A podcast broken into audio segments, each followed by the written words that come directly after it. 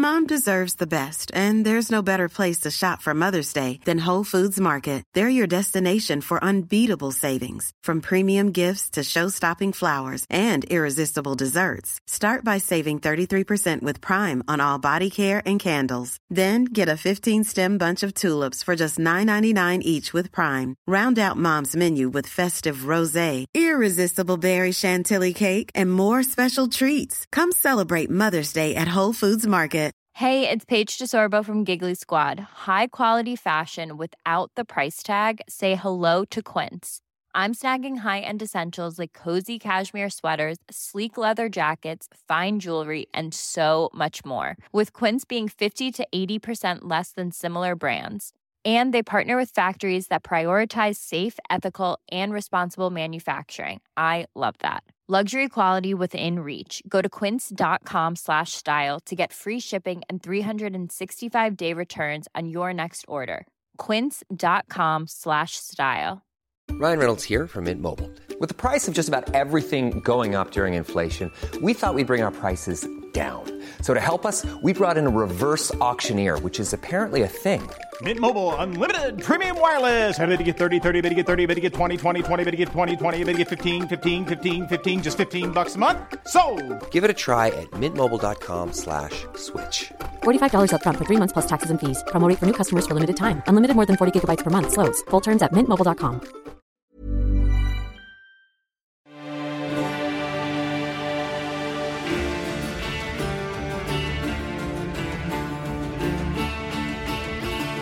Velkommen til Mægtige Middelalder. En podcast, hvor middelalderforskere taler om den mystiske, mærkelige og frem for alt mægtige middelalder. Mit navn er Thomas Hebelholm, og når jeg ikke er vært på denne podcast, er jeg lektor i historie på Syddansk Universitet.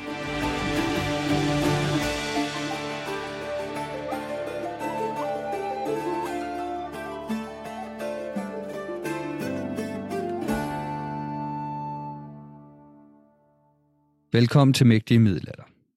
Optegnelserne om Aarhus-handlen Nils afviger stærkt fra de ovenfor oversatte heldenskrifter og står i alle måder langt under dem. At Nils levnede, hvis man overhovedet kan bruge denne betegnelse, er så mangelfuld. Hidrører dels fra des sene affaldelsestid, dels fra emnets magerhed.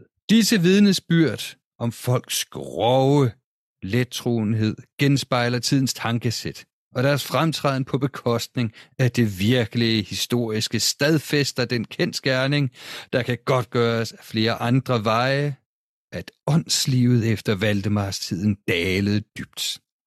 Ja, sådan skriver Hans Olrik i hans oversættelse af Danske Helleners Levnet fra 1893 til 94, og den tekst han i særdeleshed her har set sig sur på, ja, det er Aarhus Nils. Det er en hård dom, måske berettet. Det finder vi ud af, men dagens gæst Lars Kær er i hvert fald ikke enig i Olriks kommentar. Velkommen, Lars. Tak skal du have, Thomas. Jeg håber, jeg kan overbevise øh, dig og øh, lytterne om, at uh, Helene Niels af Aarhus faktisk er en af vores allermest interessante helgener, og at hvis man tager det her lille helgenlevende op, sætter det i kontekst, så viser det sig faktisk at fortælle en spændende historie om, hvordan kampene om magten, om troen og øh, ideen om det gode liv i middelalderen, det hang sammen.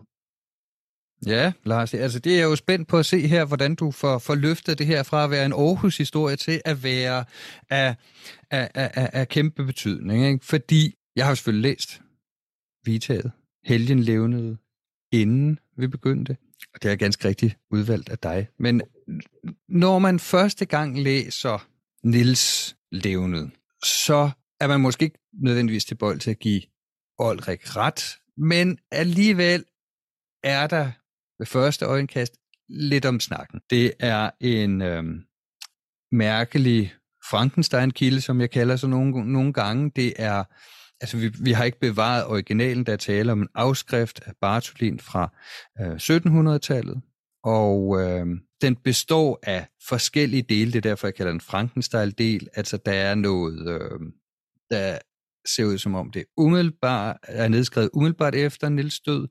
Så er der noget øh, fra midten af 1200-tallet, og så er der noget, der nok er skrevet ned senest i midten af 1300-tallet. Og det er så brygget sammen i, i én tekst. Og vi behøver ikke på den måde tvivle på, at det er en ægte kilde, men den viser noget andet. Det kommer vi til at tale om, hvorfor helgen Vita's i øre til sådan her ud. Men det, det gør vi lidt senere, fordi vi skal have dig til at fortælle, hvorfor den her er, er spændende. Absolut, Thomas.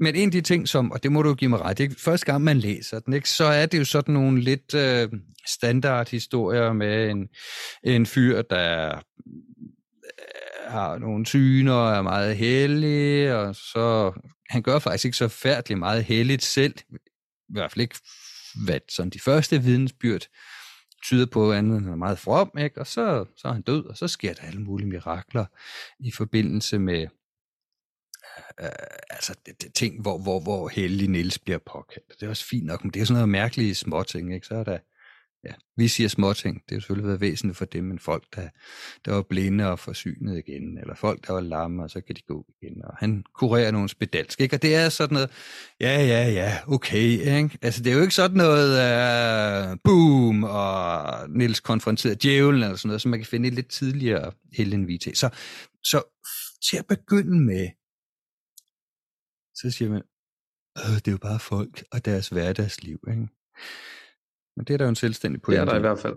Men, men Lars, du har jo, du har jo en særlig historie med, med Helle det Niels. Det kan du tro, Thomas.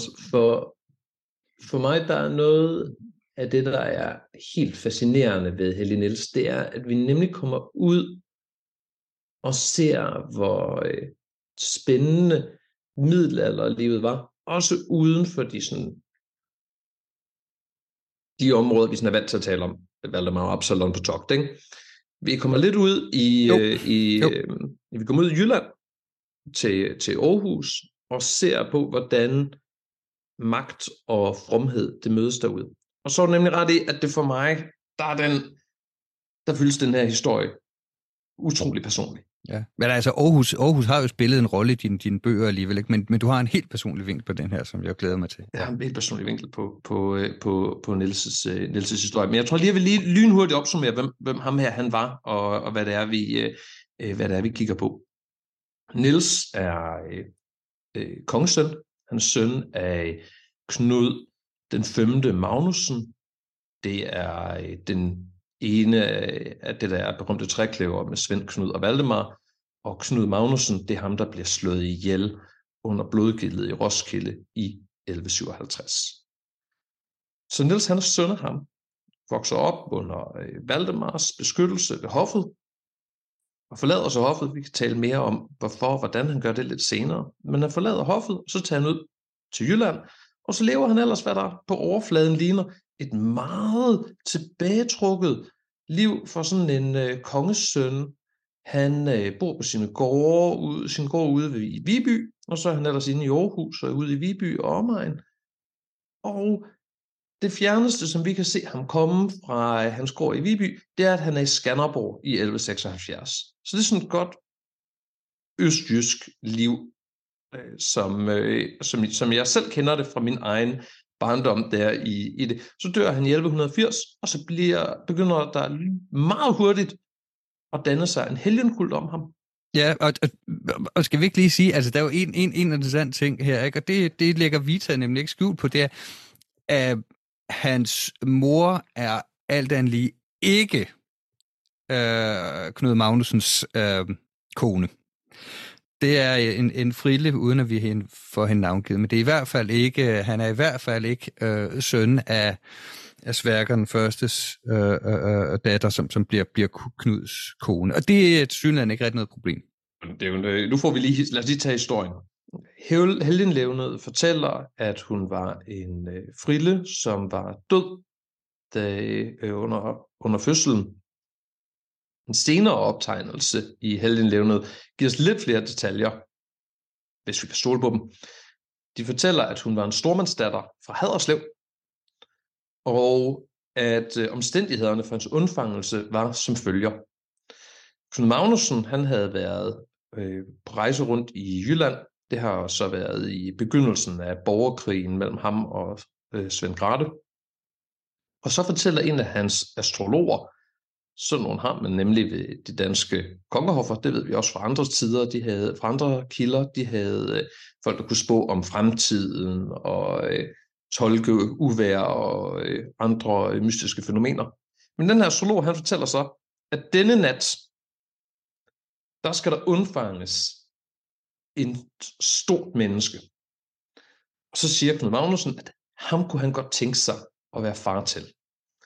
Og så får han hentet denne stormandsdatter fra Haderslev, og så undfanger de så øh, Hellig Niels. Så det er, er, er historien. Vi behøver ikke nødvendigvis tolke det her som en, et, en form for øh, en, en overgrebshistorie. Det er der ikke noget i kilden, der, der giver indtryk af. Men det giver også et lille glimt af de her frilleforhold, der bandt kongerne sammen med de her stormandsfamilier ude rundt omkring i landet. Fordi selv om Knud Magnusens, øh, den kvinde, han er sammen med her, at hun er ikke er hans kone, så er hun stadig en stormandsdatter. Hun er stadig et anerkendt medlem af familien. Og det her ligger med i, hvordan ham her, Nils, da han bliver født, så er han på den ene side arving op til Knud Magnussen, på den anden side har han en eller anden forankring til en stormandsfamilie i Haderslev. Vi ved ikke meget om den, men det er en del af historien bag ham. Nej, det kan også godt være, at vi lige skal huske at sige, at det her altså, så vidt vi kan regne ud, så sker det inden, at Knud bliver gift med den svenske kongedatter. Ikke?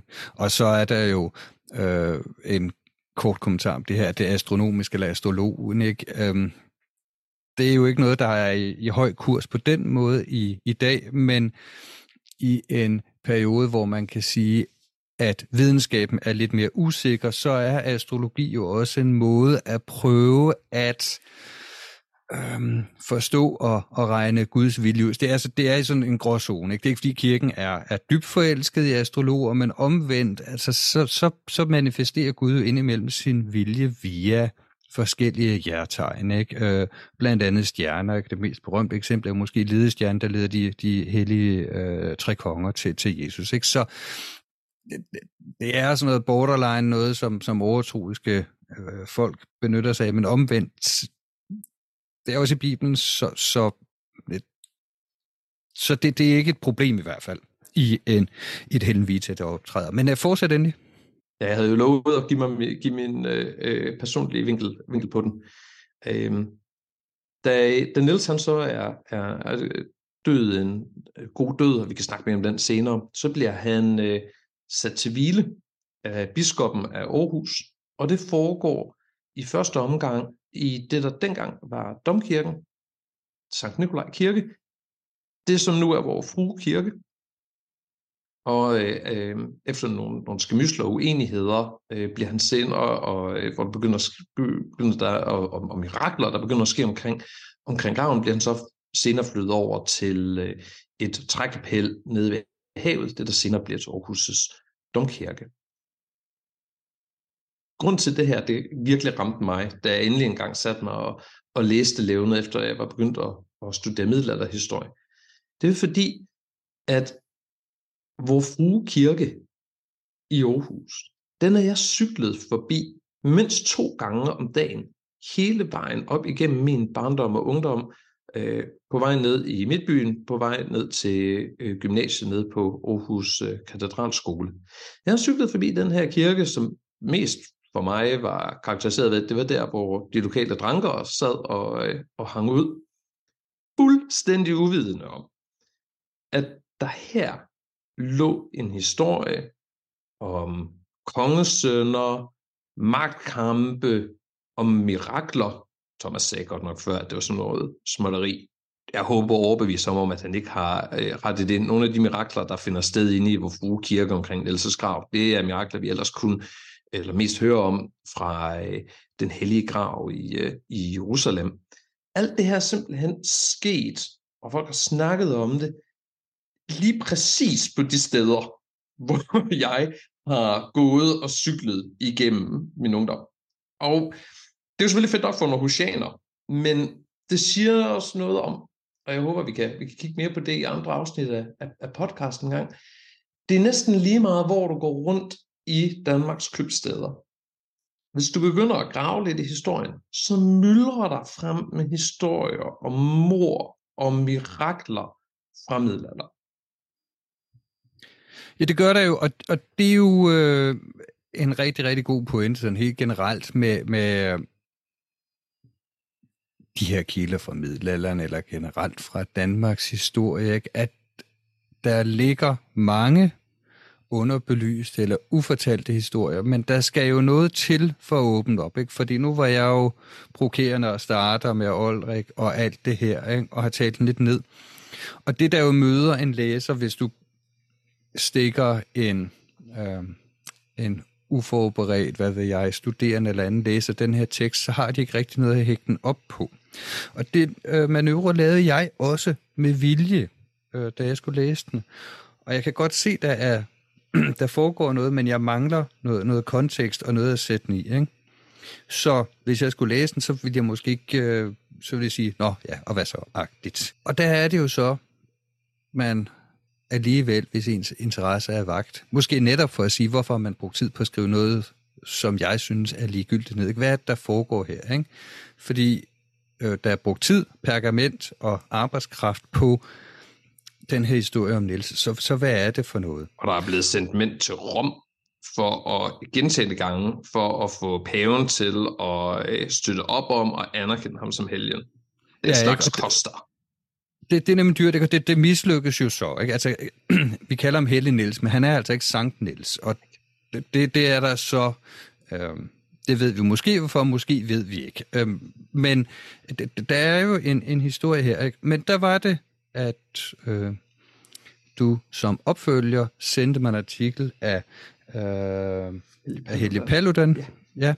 ja ikke? Og der kan jeg jo så godt se, at når man netop så får sat det i den kontekst, så sker der noget. En af de andre grunde til, at du er begyndt at kaste over den her sag, øh, altså der er din Aarhus baggrund, men også at hvis man læser den her det her øh, helgenlevende i, i en sammenhæng, jamen så komplementerer det jo den, den bog, du har skrevet, vi har talt om for nogle måneder siden, ikke? og der er en historie, og det er den, jeg øh, ved, du er, er i gang med at forfølge i, i noget arbejde, du laver nu. Tak, Thomas. Skal vi, skal vi prøve at sætte den lidt i kontekst så for, for folk? Det vi jo umiddelbart har her, ikke? det er jo sådan en Niels, der, der, der svæver lidt rundt, ikke? og jeg tror egentlig, er kong Valdemar nævnt i starten, det kan jeg simpelthen ikke huske, men ja. det er godt nok ikke meget, vi får, vel? Altså, Kongen det handler lidt Niels. i baggrunden der. Det handler meget om Nils og hvor from han er, og øh, hans øh, barndom. Ikke? Øh, han har jo, vil vi nok sige i dag, en ret forfærdelig traumatiseret barndom dybest set. Ikke? Han, det, det, det begynder jo simpelthen med, at altså, moren er død i fødslen. Og så øh, leger Nils øh, med de andre børn, de spiller bold. Og så øh, er der et skænderi, øh, og så lover Nils, at øh, den anden dreng, han, øh, han får halen på komedie, når Nils mor finder ud af det, siger han, det behøver han ikke være bange for, for Nils mor er død. Så siger Nils, hvad? Og så går han så hjem til hende, han tror, det er hans mor, og det viser så, det er bedstemoren. Og øh, da Nils finder ud af, at han er skyld i sin mor, godt nok ikke med vilje, ikke? så falder verden sammen om ham, og han bliver meget, meget from, fordi han har jo, altså, han er jo nærmest i, i, i hvert fald i Vitas fremstilling, så er han jo skyldig i mor, ikke? så nu skal han gøre bod, og det gør han ellers resten af livet. Det gør han nemlig. Fra dag lover han aldrig at gå med lindet. Øhm, det er jo ret vildt, at en syvårig dreng øh, går, går ud og, og vælger det, men vi skal lige sige, sætte det i, øh, i, i sammenhæng. Det at opgive lindet, altså sådan bløde klæder, med andre ord, at gå med sådan noget øh, hårdt, øh, øh øh øh, krassende uld og så videre direkte ind mod huden. Det er noget, vi kender fra øh, øh, værtslige mennesker. Altså, når jeg siger værtslige mennesker, så betyder det folk, som ikke er professionelt religiøse. Folk, der ikke er nonner, folk, der ikke er munke, folk, der ikke er præster, men som egentlig bare er helt almindelige, i det her tilfælde kongesønner, øh, som vælger at leve from religiøse liv, og så det at aflægge sig lændet og udsætte sig for den her krassende ubehageligheder, så lover han også, at han fra dag af vil faste øh, hver fredag kun på brød og vand, for det var en fredag, natten til fredag, hans mor døde. Og de her ting er, det er altså nogen, der spiller ind i nogle af de måder, som værtslige mennesker i 1100-tallet og 1200-tallet begynder at finde måder at få deres eget rige, mægtige jordiske liv til at passe med øh, kristendomsforskrifter, som, de, øh, som de, de forstår dem, og få adgang personligt og direkte til det her hellige liv, som ellers kun tilfalder de professionelt religiøse.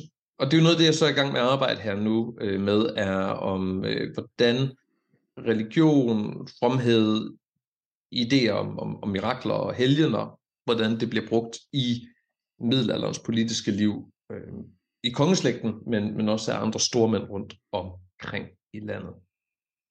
Men det vi lovede at se, sætte Niels lidt i sammenhæng, øhm, herefter han er ja. syv år. Vi behøver jo ikke tro ja, det på, det. at han aflagde det her løfte om syvårig, øh, som syvårig. Men der har i hvert fald været en tradition om, i Aarhus' øh, domkirke, som er det sandsynlige sted, det her det er blevet forfattet, om at han har altså været from fra en meget ung alder. Hvad vi ved om ham, er, at han bliver opdraget ved øh, Valdemars Hof. Så det foregår efter, at øh, Knud Magnussen er blevet slået ihjel der i 1157, og øh, Valdemar kort efter får udraderet Svend Grate, og så får han mm, øh, med hjælp, skal det siges, for det bliver vigtigt, med hjælp fra øh, Knud Magnusens gamle støtter i Jylland, så får han udraderet Svend Grate, og nu er Valdemar så ene konge, og gift jo med øh, Sofia Knud Magnusens halvsøster.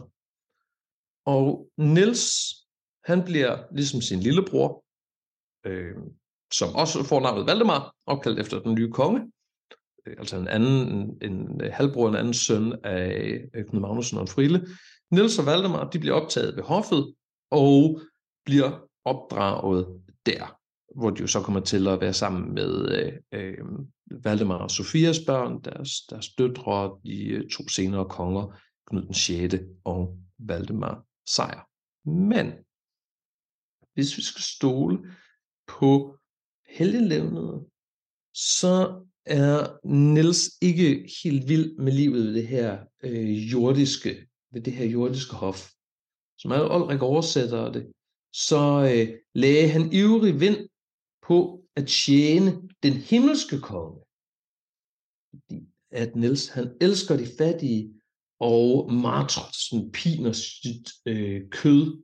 Øh, og levede et, et kysk liv. Det betyder altså ikke bare, at han ikke havde sex, men det betyder også, at han lever et liv, hvor han øh, ikke tager del i nogle af de her sådan, øh, kødelige glæder, man, man, man kan have øh, vin og drikke og fest og, og, og halløj.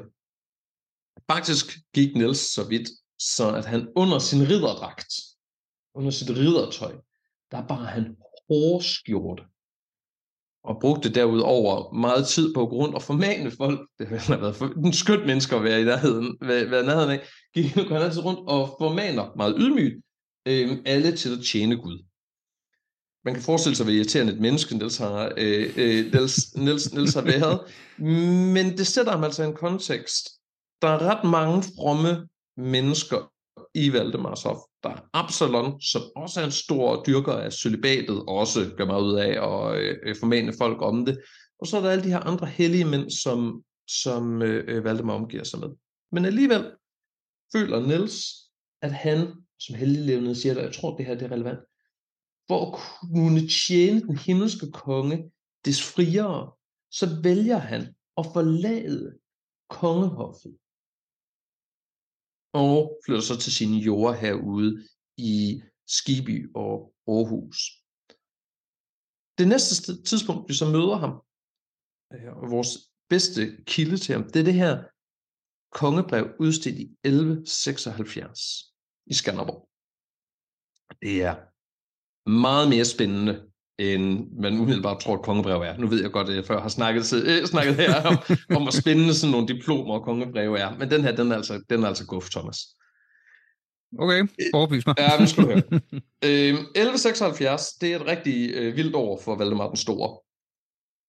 Der har jo været problemer med andre medlemmer af kongeslægten, lige siden Valdemar, han har fået sin øh, lille søn, Knud den 6., hyldet som medkonge, og har fået udrenset Buris øh, nede i Sønderjylland ja, i 60'erne. Og nu er der endelig kommet til et åbent opgør. Så det her år, der øh, kommer der konflikt med Knud og Karl Carlsen, hans grandfædre, Magnus Eriksen, hans anden øh, grandfætter. Øh, de er henholdsvis øh, med magtbaser i Skånelandene og på Fyn, og de er nu flygtet ud. Det øh, kilderne tyder på, at der har været, øh, øh, at de har haft gang i en, fortæller Saxo, som er vores kilde til det, at de har haft gang i et, et oprør i, mod, øh, mod Valdemar. Og det skal vi nok stole på. For vi kan se fra andre kilder, der er også andre folk, der har været involveret i den. Det dukker op i nogle årbøger, hvor vi får nogle flere navne på det.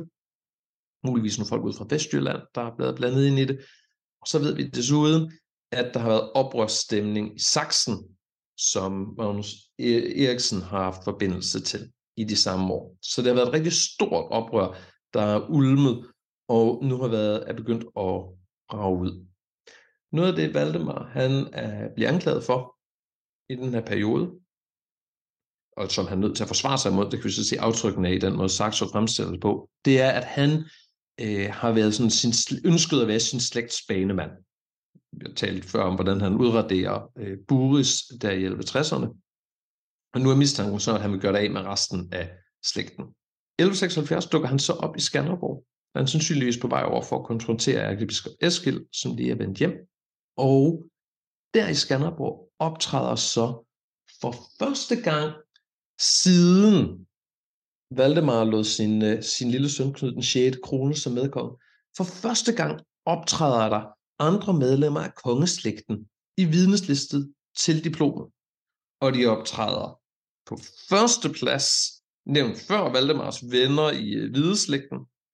Der dukker de op. Nils dukker op som Nils søn af den herre kong Knud, og så efter ham kommer Valdemars øh, nevø øh, Knud Prislausen. Så det bliver meget promoveret, meget sådan øh, ærefuldt sat op der lige i fronten. Vi kan forestille os ceremonien, hvor det her, de her diplomer er blevet udstedt. De har stået ved siden af kongen. Der har været photo opportunities der, man har kunnet se sådan, åh, se ham der, kong Valdemar. Han er sgu da ikke efter sin, øh, sin slægtning. Du kan se, han har, det jo, han har jo Nils og, og Knud ved sin side. Nej, altså der er Nikolaj øh, Nils, ikke? Fordi det er der med Sankt Nikolaj, ikke? At han hedder på latin Nikolaus. Yes. Ikke? Øh, så der er Nils med.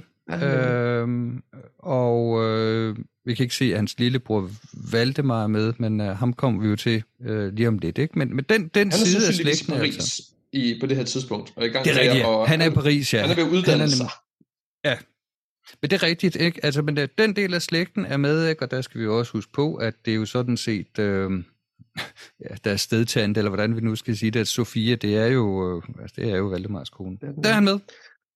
Og nu vil jeg så gerne have, Thomas, at du lige tager sådan din naturlige skepsis som historiker et øjeblik lige at lægger, lægger, lægger, på, øh, øh, lægger på til side her for et øjeblik. For nu er vi lige, lige nødt til at tænke en lille smule kontrafaktisk. Vi er lige nødt til at prøve at, øh, at, at wargame Valdemars situation der i 1176. Han har de her problemer med slægtninge over i Skåne. Han har de problemer med øh, slægtninge på Fyn. Han har haft problemer med jyderne lige siden han slog, han, lige siden han ødelagde Buris. Der har været rygter, de har øh, mukket sig hver gang de skulle på togt, og han er begyndt at holde være med at invitere med på togter. Så det er en, det er en træls situation på mange måder, for nu at blive det oceanske. Øhm, Thomas, hvis der var én mand i Danmark, som ville være den fuld fuldstændig oplagte til at lede et oprør mod Valdemar. Hvis der var en mand, som var den bedst egnede kandidat til at vippe den her tyranniske Valdemar fra tronen, så ville det være en mand, der var søn af en konge. Det ville være en mand med rige jord, der i øvrigt havde et ry for at være en from fredskaber og som havde gode forbindelser i det her oprørske Jylland. Der er simpelthen ingen, der ville være en mere oplagt oprørsleder end Niels af Aarhus. Han er søn af Knud Magnussen. Vi ved, at Knud Magnussen han var populær i Jylland. Øh, jyderne havde jo valgt ham til konge på Viborg. Jyderne støttede op om ham, selvom han blev ved med at tabe i borgerkrigen, så havde han konstant opbakning. Og der ser altså ud til at have været et, et parti af en eller anden, et eller andet format, hvordan jeg skal beskrive det. Der har været forbi- folk med forbindelser, venner, støtter i Jylland, der synes, at Niels Knud Magnussen, og så jo, øh, der er jo led, en, en slægtslinje, der leder hele vejen tilbage til den, den gamle kong Niels, der, der regerede før borgerkrigen, at det var altså den rigtigste kongeslægt. Det var dem, der, der, øh, øh der burde sidde på tronen. Så når Niels vælger ikke at slutte sig til oprørerne, og stiller sig op ved Valdemars side, og beskrives af Valdemars i det her, som en af de her sådan elskede, lojale mænd, i modsætning, som også nævnes i kongeriget, til de her sådan, øh, øh, oprørstyper, der øh, fortjener Guds forbandelse, og som jo øh, øh, man, man kunne forestille at kunne prøve at bryde kongens ord. Så er det en meget vigtig begivenhed. Det kan også være, at der er blevet aftalt lidt i forvejen. For der går ikke mange år senere, efter at ham der lillebror Valdemar, øh, den, den, den Valdemar Knudsen, han er vendt hjem fra Paris, for han bliver installeret i det rige bispesæde i Slesvig. Så øh, det kan sagtens være, at Valdemar og øh, Niels de lige har øh, slået hånd på, at øh, til gengæld for at Niels han holder sig lojal til Valdemars side, så bliver der, øh, skal, så skal ham, ham lillebror sætte sin god position, når han kommer ind. Det, det er bestemt muligt, og øh, jeg tror, vi kommer tilbage til øh, ham, der i dansk historieskrivning kaldes øh, biskop Valdemar Knudsen. Men øh, lad os øh, få, få afslutningen på Niels, fordi er der meget mere efter den her øh, alliance til kendegivelse eller loyalitets til kendegivelse i Skanderborg i 1136? 1136. Har vi mere på Niels undskyld, 1176. Øh, har vi mere, før han så angiveligt dør i 1180? Det har vi nemlig ikke. Uh, så kommer vi til 1180, men det er en rigtig interessant kontekst, som han, øh, som han dør i. Øh, Niels, han er blevet advaret på forhånd, da Gud har sendt øh, purpurklædte øh, budbringere til ham om natten, og fortalt, at man skal dø den, den, næste, den næste dag. Øh, det er en af de måder, at man kan genkende helgener på, det er, at de ved godt, hvornår de skal dø. Og derfor har han mulighed for sådan at slutte, slutte det hele godt af. Han kalder sine mænd ind og øh, giver dem øh, øh, nogle sidste formaninger. Igen får vi indtryk af, hvor skønt menneske Niels har været omgive, om, om, omgive sig med. Og så bliver der uddelt almisse til de fattige, og han siger angiveligt, at han gerne vil, grunde, vil gravlægges i det her lille trækapel nede ved havet. Han dør, og så træder biskoppen af Aarhus, en øh, rigmand ved navn Svend, der har øh, store godser ude på Djursland, så endnu en, endnu en østjyde, han træder ind. Og der er allerede begyndt at gå historier om øh, mirakler, der er fundet sted omkring denne her øh, sådan asketiske, asketiske kongesøn. Du får lige et af, de, et af, mine, et af mine yndlingsmirakler, Thomas. Ja, den er, lad mig endelig høre. Ja, det handler om, at øh, øh, Niels han havde været ude og gå sådan en tur, en, sandsynligvis enten i Viby eller Aarhus, hvor han havde mødt en spedalsk. Ja, om, de spiller en kæmpe rolle i Vitaget. Fyldt med spedalske her.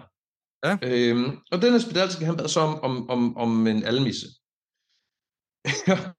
så siger Niels til en af sine mænd, når du er sådan en kongesøn som, som det, så går du ikke rundt alene. Altså, du, du er mindst three man deep. Ikke?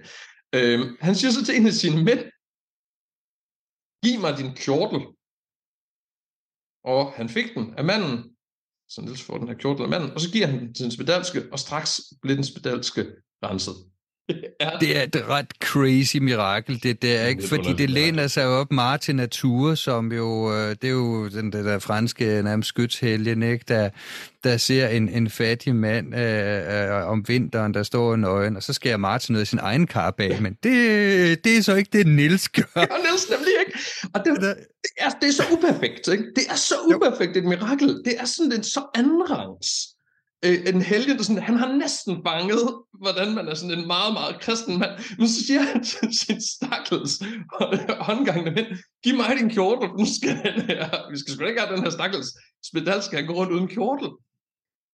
Øhm, der er noget, nogle gange, ikke? så er det, når, når ting ikke giver mening, når de ikke er perfekte, så er det, at man som historiker, så stopper man lige op og siger, okay, det her er altså alligevel interessant. Ja, ja, ja. Det, altså, selvfølgelig alternativ kunne jo være, at øh, i modsætning til Martin Thur lige øh, talte om, at den, den spedalske, så vidt jeg husker, fryser jo ikke, så det er jo, altså det er jo så på en eller anden måde noget, Nils har berørt, men hvorfor han så ikke selv kan Altså, hvorfor det skal foregå via et, et medie, altså en kjortel, det er jo, det er jo usikkert, hvorfor han ikke selv kan, kan helbrede ham. Det, det, den, den er, der er nogle ting, vi ikke helt forstår, men, men, men i det mindste handler det dog ikke om, at der er nogen ved at dø af kulde, men, men den er mærkelig. Det er virkelig en mærkelig historie. Nå, men han har så i hvert fald været omgivet af det her ry for, for mirakler. Så biskop Svend, han træder ind, og så siger han, den fyr der, han skal altså ikke en kongesøn. Han skal sgu ikke, grundlægge, han skal sgu ikke gravlægges ud i sådan en lille trækapel. Han skal ind i domkirken, som jo så, som vi snakkede om det tidspunkt, er vor frue kirke. Han bliver gravlagt derinde, og øh, Svend han lærer øh, lys stille op om, øh, om, om graven, og nu begynder der altså at ske mirakler. Klærkene, de holder nattevagt og læser salmer øh, over Nils, og så sker det flere gange, at når de har fået instruks om, at de skulle tænde de her sådan, vokslys, som biskoppen har lavet stille op omkring, kring graven, jamen så tænder lysene altså selv. På samme måde, tilføjer jeg i parentes, som lysene, til, øh, øh, lysene tænder sig selv omkring den hellige grav i Jerusalem. Så der sker de her historier om Nils, øh, der bedriver mirakler, og nu skal vi lige se på, hvad der, er, der sker der i 1180. Konteksten for det. Så, ja, altså det er jo, ja, det er jo Valdemars sidste dage. Det er det nemlig. Og det er de hårde dage, hvor der er store problemer. Så det er her omkring, der begynder at udbryde borgerkrig i Skåne. Og der har øh, biskop Svend her, som står og leder projektet med, øh, øh, med Nils, han har altså været helt, øh, helt over at få, få fingrene med. For øh, da Valdemar han er gået i land i Skåne med en stor hær indsamlet fra hele riget, der træder, og skal lige til at beordre dem til at slagte løs på skåningene, der træder Svend frem, griber Valdemar om livet i alles åsyn og beder ham om noget. Og det, det, det kan man ikke ignorere som konge. Det er, han er blevet sat, han er blevet sat skakmat der. Øh, det er, øh, og så er Valdemar nødt til at gå i forhandling med skåningene, og det lykkes i hvert fald i den omgang at få undgået øh, blodsudgydelser. Næste år, der bliver det så en helt anden historie, hvor det bliver meget mere, meget mere blodigt. Men i den her forhandlingsperiode her i 1180, der sætter Svend og jyderne generelt sig som sympatiske over for skåningene de sympatiserer med dem i deres modstand imod de øh, øh, krav, som Valdemars drenge, videslægten fra Sjælland, der lige har øh, nuppet ærkebispesædet over i Lund, og har indkubbet alle de øh, skånske stormænd fra, fra Bosnien og erstattet dem med sjællændere. Øhm, de er, jyderne de assisterer ind her og, så, og øh, sympatiserer med skåningenes krav og modstand. Så Nilses øh, død og den her kult opstår om ham, der begynder, jyder begynder at flokkes til med offergaver, den opstår sig i en periode, hvor der er blodig utilfredshed med den måde, Valdemar han regerer riget. Og det, der ligger sådan mest til grund for min interesse for Niels, bortset selvfølgelig fra min sådan aarhusianske lokalpatriotisme, som, det ikke, som ikke kan benægte sig. øhm, den er, at jeg tror, vi skal læse interessen for Helly Niels som en måde at udtrykke kritik af Valdemarerne Altså, det er jo muligt, men, men, men hans lillebrors ageren kommer jo også til at spille en rolle i det her, ikke? Det øhm, og sådan for lidt at foregribe begivenhedernes gang. Øh, der er en grund til, at Helle Niels ikke bliver Sankt Niels. der er måske mange grunde, der er i hvert fald i, i, i flere danske grunde. Øh, nu gider vi ikke tage Pavehoffe til indsigt her, hvad, hvad de mener om sagen. Øhm, og er det der, vi er nået til nu? Ja, det tror jeg, vi, vi, skal, vi skal til at snakke om, hvad der bliver, øh, og det er der, hvor vi begynder rigtig at få, få en, øh, en fornemmelse af den her, øh, hvordan, hvordan man i, øh, hos Valdemarerne, hvordan man der føler omkring, omkring Helge Niels. Ja. Så lad os snakke om det. Øh, som sagt, så er Nielses lillebror, biskop Valdemar, han er blevet installeret ned i Slesvig, og han er interesseret i brorens kult. I Valdemars aller sidste dage, i foråret 1182, der øh, har øh, øh, biskop Valdemar et rigtig, rigtig interessant møde op i Nordjylland, hvor han udsteder sit første gavebrev. Han hænger ud med øh, øh forskellige repræsentanter fra, øh, fra, fra jyske øh, mægtige side, øh, steder i det jyske, men altså også med folk, som vi kan knytte til det her netværk i, øh, i, i Skåne omkring den gamle ærkebiskop Eskild, der er blevet presset fra, presset fra tonen. Og der udsteder han så et øh, gavebrev, hvor han øh, både øh, godkender nogle af de gaver, der er blevet givet fra hans slægts jord, øh, Valdemar og Sofia. Når man gør det, så er det også en måde at sige, at jeg kunne jo have lavet være med at godkende det.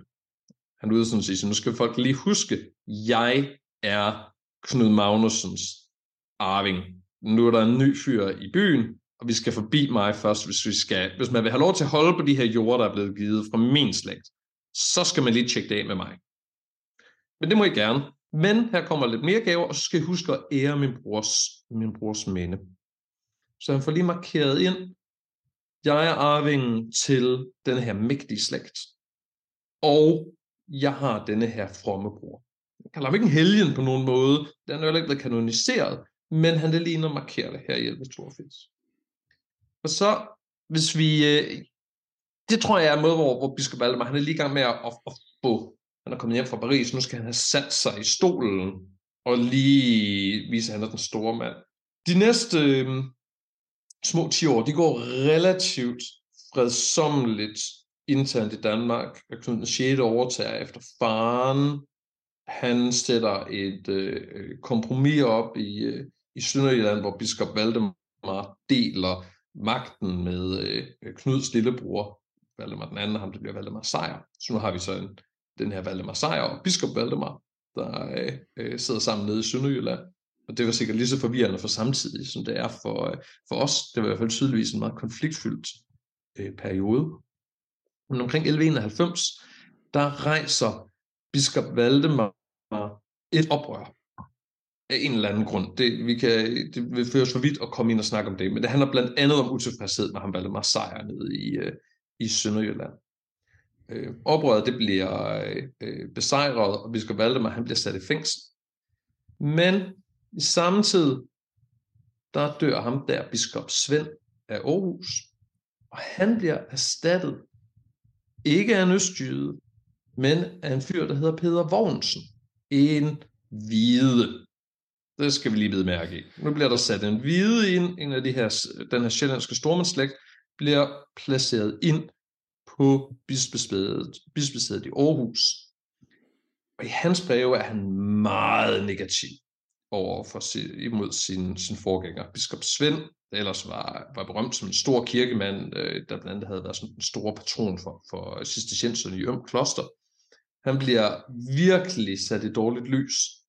Og under Peter Vognsen, der bliver domkirkesædet flyttet over til øh, der hvor det er nu, St. Clemens Kirke, ja, øh, øh, bispesædet blev flyttet derover, det bliver domkirken, altså den, der ligger nede på Store Torv.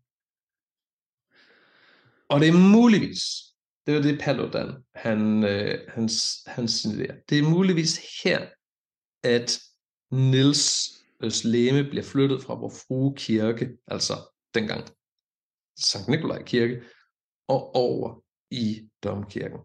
Peter Vognsen ser i hvert fald ud til at have prøvet at lægge låg på den her øh, helgenkult omkring Niels, som, som Paludan øh, foreslår, så ligger det lige for at forbinde det med biskop Valdemars oprør.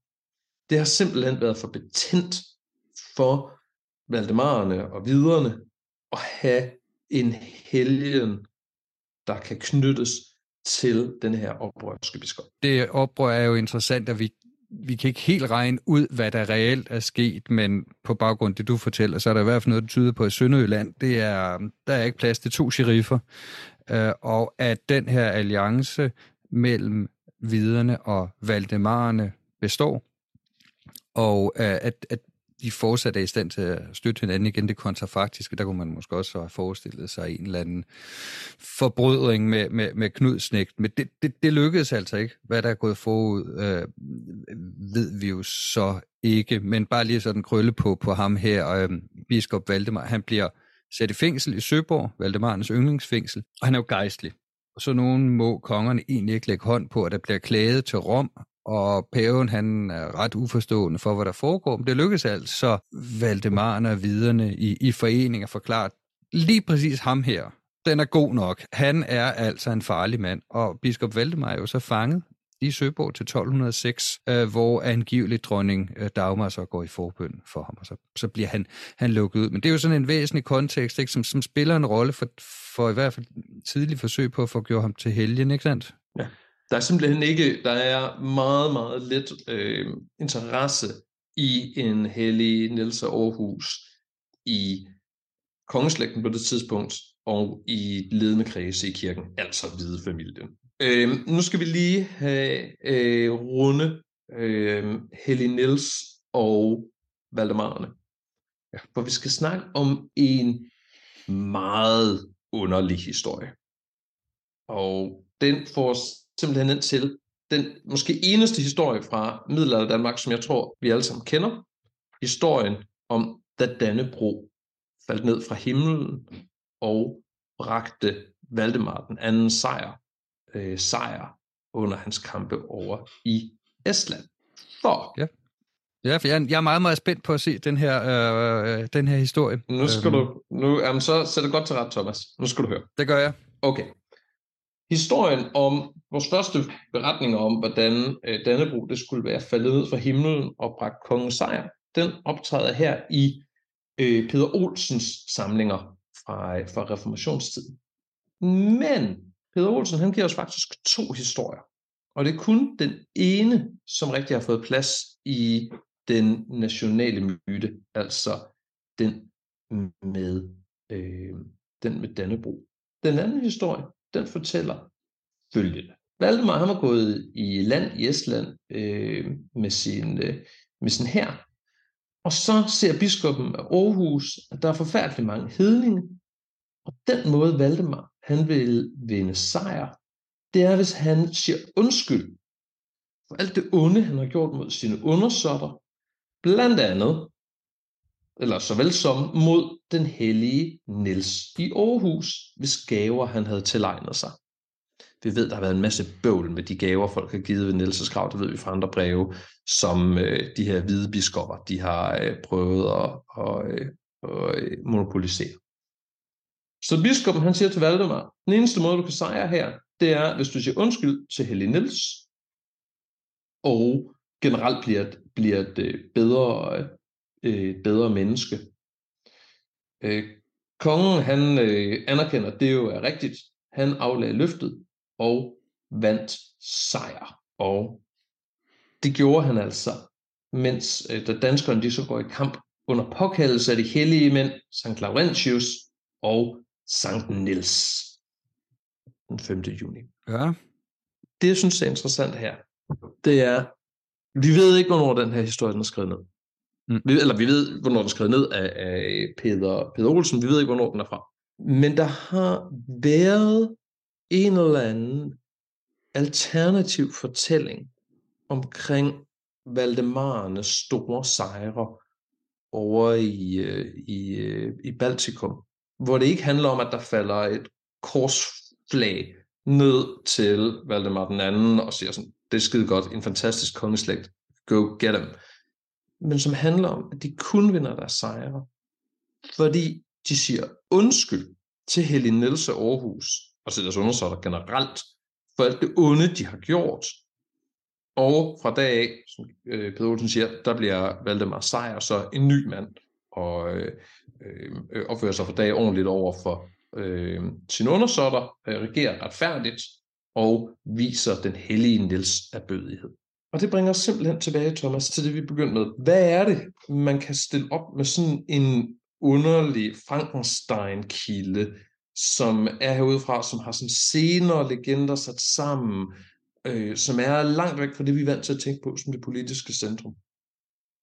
Jeg siger, det er ved at tage de her kilder, og så virkelig sætte dem i kontekst så meget vi kan, samle alt, hvad vi ved om dem.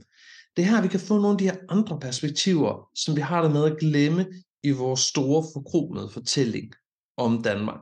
Hvor vi kan se, hvordan tænkte man om Valdemarerne andre steder? Hvordan knyttede man historien om de store bedrifter under Valdemarerne ind til de her lokale øh, helgenhistorier? Det synes jeg er spændende.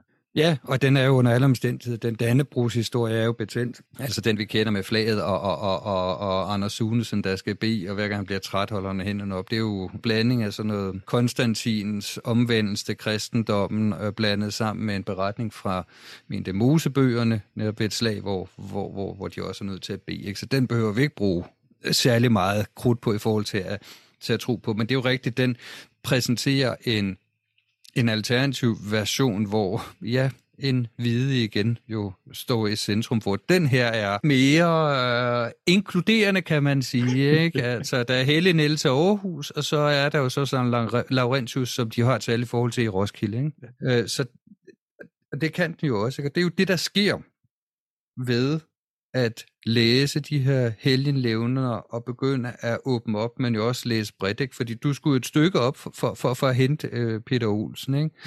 Og det er, det er ikke en særlig udfordring for danske middelalderhistorikere alene, men, men det er dog noget, vi er, er nødt til at have øje for, som uh, nogle af vores mere, mere sydlige kolleger ikke altid behøver at bruge så meget krudt på, fordi de har det mere kildemateriale.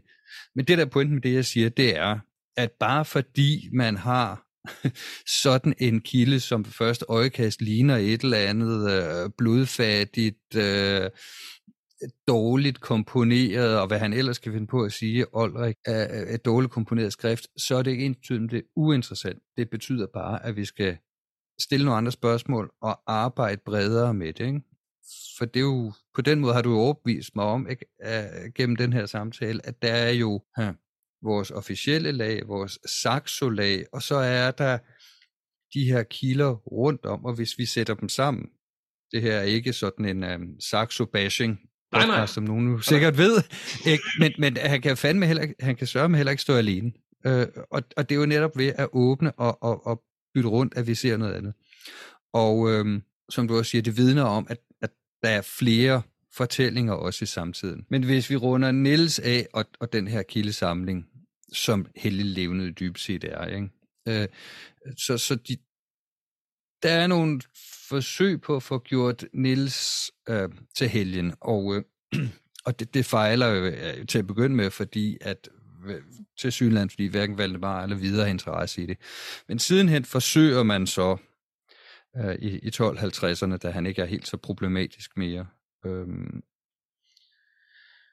og øh, det er jo så ikke til at vide, hvad der er foregået i, i Vatikanet. Øh, en ting er i hvert fald, at efter den pave, der hedder Innocent den tredje, der er det blevet noget sværere at, at, at blive helgen. Altså det, øh, pave Innocent har simpelthen besluttet sig for, at, at det skal være slut med det der helgen uh, inflation, som han, han synes, han kunne se. Og det handler også om, at pavemagten i den grad nu vil styrke sin kontrol med hele kirken. Og det går altså også ud over biskopperne. Det er ikke sådan en eller anden historie om monolitisk kirke, hvor alle er klappet af med hinanden. Det handler i høj grad om faktisk, at, at paverne simpelthen også vil ind og detaljkontrollere biskopperne. Så den har ikke særlig gode chancer, og det er jo det, der er overleveret til os. Det, det ser også lidt nødtørstigt ud, men det er jo også en af grundene til, at det er en Frankenstein-kilde, fordi øh, igen modsat det, hvad man tror nogle gange i middelalderen, så er de faktisk ret optaget af, i hvert fra 1200 frem, at når der bliver meddelt mirakler, øh, det er fint nok, hvis de lokale tror på det. Men hvis Rom skal anerkende det, og det skal være en rigtig helgen, så skal det undersøges. Og så sender man folk rundt og interview og samle vidnesbyrd, ikke? og så laver man sådan en dossier, som så bringes til Rom. som det, blandt det, andet har... vores, vores, vores kollega øh, Svend Clausen har undersøgt der ja. med, øh, med, med, med, med forsøgene på at få Niels anerkendt ved, ved, ved, ved Rom og de her hårde omstændigheder, de har arbejdet i. Ja, ikke? og der er jo også, ikke, plovpenning er også op og vende, så, så der er kontinuerligt dansk forsøg på at få, få sådan nogle prominente øh, hellige mænd og, og, og at få dem gjort. Og det lykkes altså ikke rigtigt. Og det, øh, det kan være, fordi at hvad kan man sige, bevismaterialet være for spinkel. Det kan også være, at det ikke har været politisk opportun for Rom, eller, eller noget helt tredje. Øh, men, men hvis man ser på den her kilde, den, den, er ikke, den er ikke voldsomt imponerende, hvis man sammenligner, hvad man har for udlandet. Det er ikke ens betydende med, at der har været dårlig vidensbyrd. Det er bare, hvad vi har. Det handler jo også om, at der er der sker noget afgørende i det religiøse liv her i overgangen fra 1100 til 1200-tallet. Vores kære Niels af Aarhus, han lever i en tid, hvor i, i de sidste år, øh, ledende op til øh, det, det berømte Lateran, fjerde Laterankoncil, der sådan ligesom får sat nogle, i 1215, der får sat nogle, nogle rammer for, hvordan lagfolk, de skal leve fromme liv. Men han ja. lever stadig den her periode, hvor det er en lidt famlende. Der er også et forsøg over i, øh, i det angevinske rige på at få øh, øh kongestøn Henrik den Unge som er altså mest kendt for, for bare at være sådan en, en, en uh, turneringschampion. Uh, der, ja, han er ret meget en lad. Han, han er verdens største lad. Ikke? Altså, han er virkelig sådan en ung fløs, og der er på til turnering og slagsmål og oprør. Damer oprører øh, ja. enorm, enorm gæld, fordi han bare giver alt, hvad han har væk til sine, til sine ridder. Ikke? Han bliver forsøgt at gjort, gjort til helgen lige de samme år, som man, vi har det der i, i, øh, med, med Helge Niels. Så der er en hel masse sådan famlende forsøg på at finde ud af, hvad er det, hvordan er det egentlig en lægperson, han kan blive hellig. Hvordan kan du blive en hellig mand, en hellig kvinde, hvis du ikke bliver professionelt religiøs? Men forsøgene på så at få helgen kåret helgen, de falder her ind i 1200-tallet, hvor kirken har sat nogle meget mere strikse rammer op, som du siger, om bevisførelsen, øhm, men også for, hvad der forventes af ham. Og der har det altså ikke været sindssygt imponerende at dukke op i Rom med en historie om, at han engang fik en af sine mænd til at give ham sin kjortel, som han så kunne give til en spedalsk. Så han har faldet, han falder i en, øh, en, øh, en, et skift i det religiøse øh, liv. Ja, og, det, og der er det jo igen, hvis vi tager det her kontrafaktisk. Man kunne selvfølgelig have spekuleret på, hvis ikke hans lillebror havde lavet oprør, eller på en eller anden måde havde ravet uklar med Valdemaren, om det, om det var lykkedes. Fordi der, der er vi stadig på, på den gode side af det her Laterankoncil, og, og, og et koncil, et kirkekoncil, det er sådan et, et kirkemøde. Ja. De har forskellige størrelser, men, men det, der hedder det fjerde Laterankoncil, det er det største kirkemøde i, i, i mange hundrede år, hvor den her pave Innocens den tredje igen, han virkelig får lagt rammerne og får lagt skinnerne til de næste 100 år.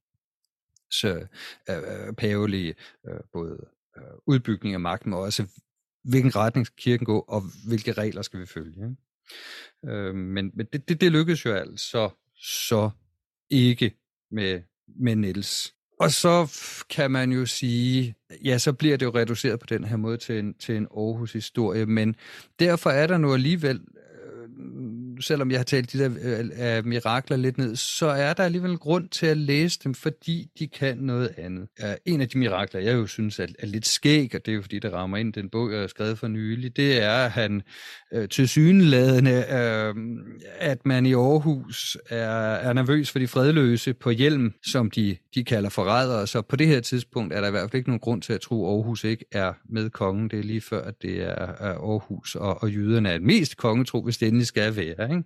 Øh, men der flytter de altså, øh, der, der er de simpelthen bange for, at de fredløse vil, vil overfalde øh, Aarhus, så, så de må flytte hans, hans hellige ben, som i øvrigt øh, øh fra dem opstår der en vidunderlig vellugt. Det er sådan en, en klassisk øh, øh, øh betragtning omkring helgen, som du måske vil sige noget om lige om lidt, ikke? men der er altså noget med... At, som fylder at, hele Aarhus og omegn, Thomas. Ja, det gør den Hele nemlig, Aarhus ikke? og omegn er fyldt med vellugten ja, fra Helgen Den er helt vild, ikke? Altså, det er som om, at den der lugt, ikke? den der vellugt, det er, sådan, det er sådan næsten sådan en beskyttende boble omkring Aarhus, men man er måske alligevel lidt nervøs for, om de, de fredløse, de har forrædere, som teksten kalder dem, øh, om, om de alligevel måske kunne finde på at stjæle hans lig eller, eller et eller andet, så de er så nødt til at flytte øh, den blykiste, det er, den flytter de op i, i, øh, i biblioteket. Jeg kan ikke lige greje, hvorfor biblioteket er et bedre sted. Måske er det bare for, at det ikke lige står sådan åbent tilgængeligt for eventuelle overfaldsmand. Men det er i hvert fald ikke så godt. Jeg forestiller så... mig, at vellugten har været ligesom når man i min barndom, når, når man kunne lugte Ceres-bryggerierne i hele, i, i hele byen, så har det været lidt den samme sådan sødlige lugt, der har spredt sig ud fra domkirken. Det ville være meget passende for Aarhus, at det er Ceres-bryggerierne, den vellugt. Det holder i hvert fald op. Det er slut. Det er slut med vellugt, og der er heller ikke helt så mange under. Ikke? Så, så Niels er åbenlyst træt af, at de har flyttet ham, også selvom det var en god vilje. Ikke?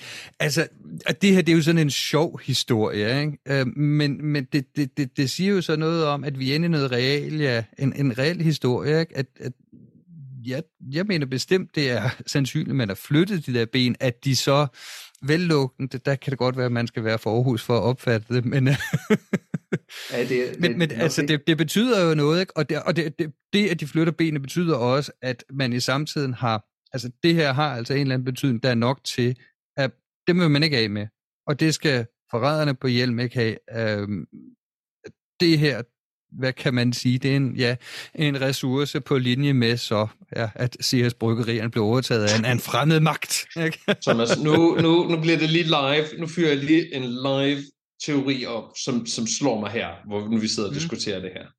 Det bliver, det er simpelthen, den er frisk, frisk fra fad. Ja. Kom med den. Tror du, grunden til, at oprørerne ude på hjelm, de vil have fat i Helly Niels, måske det ikke bare fordi, at han er en mirakelvirkende helgen. Men måske har det netop noget at gøre med, at han i en eller anden forstand føles som en person, man kan aktivere i kritik mod kongemagten.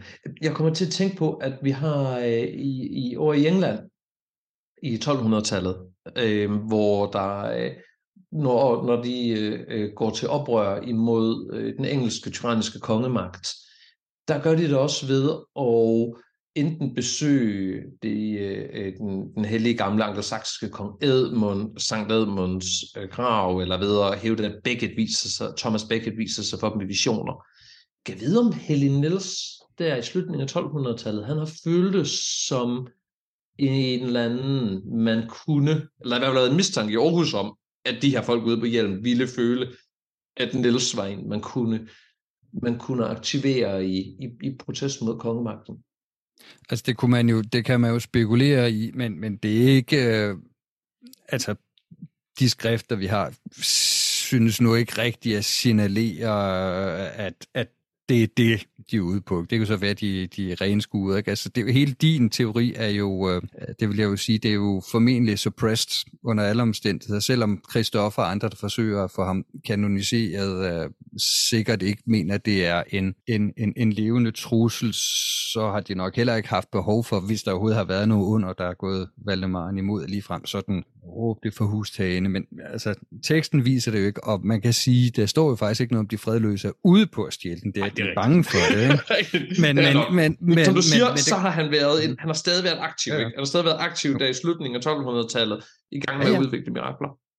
Jamen altså, han spiller en rolle, for det er jo så det næste, ikke? En ting er, at han så er jo sådan en lokal helgen, Aarhus, Skiby, Viby, men Randers spiller også en stor rolle, ikke? Altså det her østjyske, det er ikke bare Aarhus, der har monopol på ham.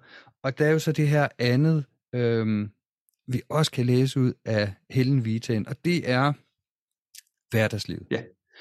Øh, danske helgernes Vitae, når man først læser dem og, og, og, og rynker bryn og synes, at det er godt nok øh, øh, kedeligt, hvor djævlen og fanden og alt muligt drama.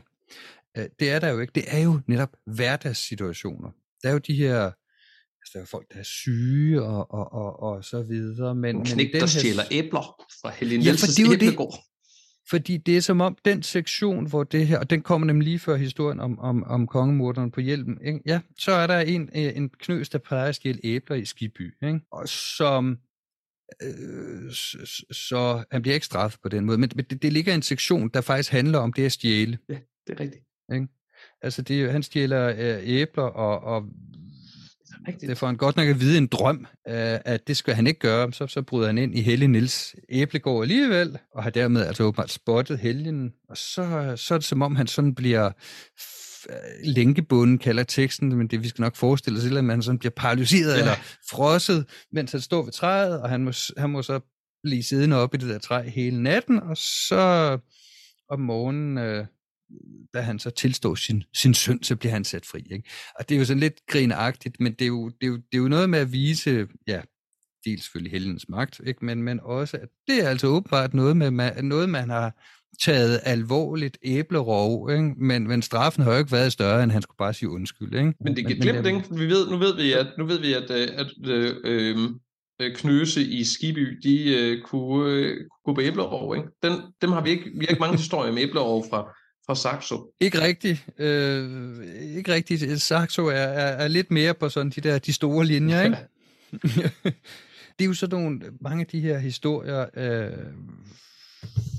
der fortæller om, om, om, om et, et hverdagsliv, ikke? og hvilke problemer vi, og der skal vi jo nok sige på forhånd sige undskyld, at vi har sådan, øh, øh, det lyder som om, vi ikke tager spedalsket eller lammelse sådan noget alvorligt. Det er ikke ment på den måde, men, det, men, men i forhold til, hvis man læser andre helgenvita, hvor der sker alt muligt dramatisk, og som sagt med djævlen og store under, ikke? at her er det bare i gåseøjne folk, der bliver helbredt. Ikke? Men for dem har det jo betydet noget, ikke? og det er nogle, nogle lidelser, som de simpelthen ikke har kommet overens, men som, som er relevant. Ikke? Altså det siger jo også noget om, hvis man kan tale om meget overordnet øh, og kun ud fra teksterne, men et eller andet skift i, i vægtningen i religiøse tekster, hvor at de tidligere, mange af dem fra 1100-tallet, har en tendens til, apropos Saxo, at fokusere på de store og mægtige.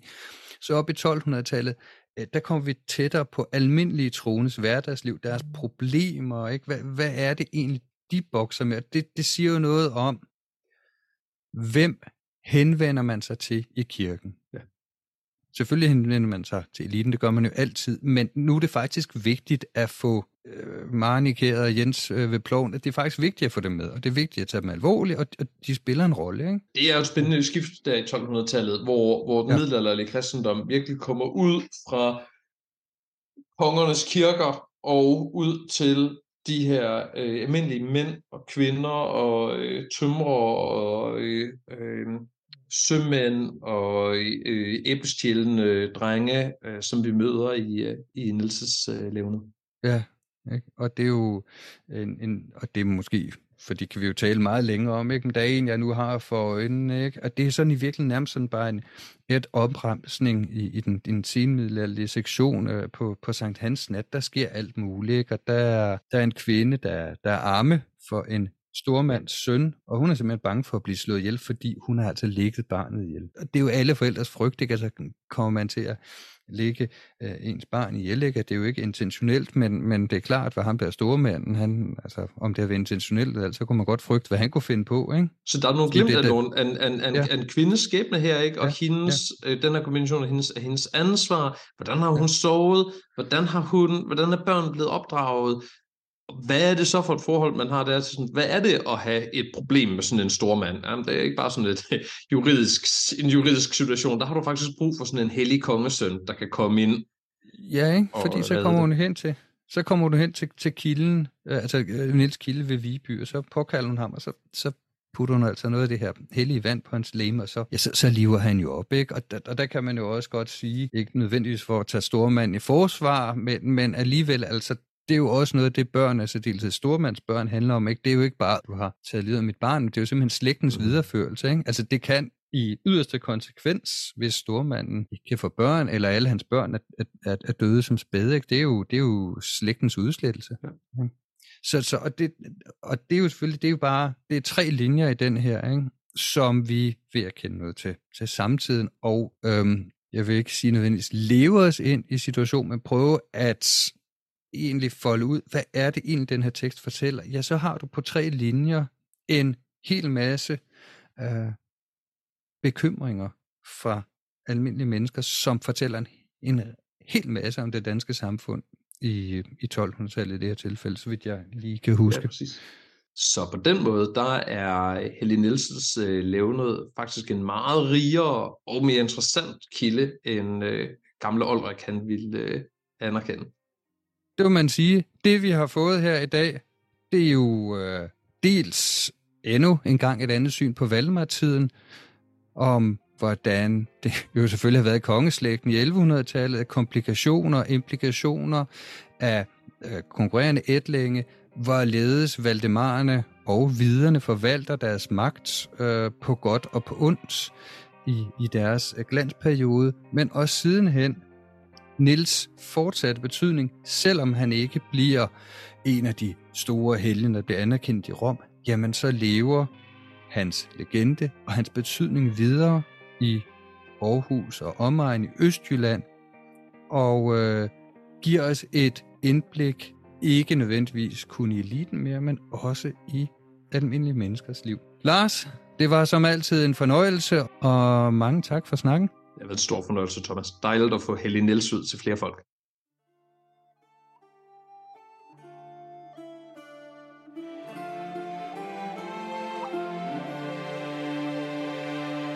Det var alt for nu på Mægtige Middelalder. Jeg håber, I nyt dagens episode. Podcasten kan I finde på de fleste podcastafspillere, og husk at anmelde os derinde, så bliver det lettere for andre at finde podcasten. I kan også følge os på Facebook og Instagram, og intromusikken var af Nicolas Soto Urea, og underlægningsmusik og effekter er skabt af Anton Færk. Ha' det godt derude. Jeg håber, I vil lytte med en anden gang. Mom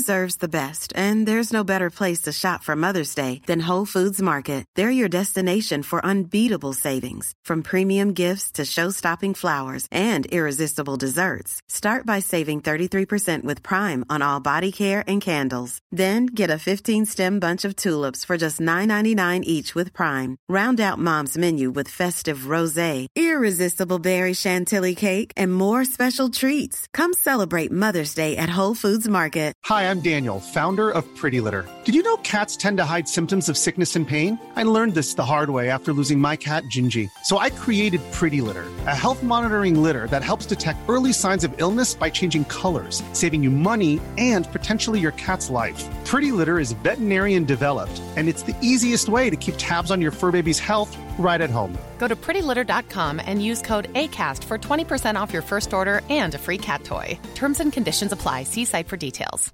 Hey, it's Paige DeSorbo from Giggly Squad. High quality fashion without the price tag? Say hello to Quince. I'm snagging high end essentials like cozy cashmere sweaters, sleek leather jackets, fine jewelry, and so much more. With Quince being 50 to 80% less than similar brands and they partner with factories that prioritize safe ethical and responsible manufacturing i love that luxury quality within reach. Go to quince.com slash style to get free shipping and 365 day returns on your next order. quince.com slash style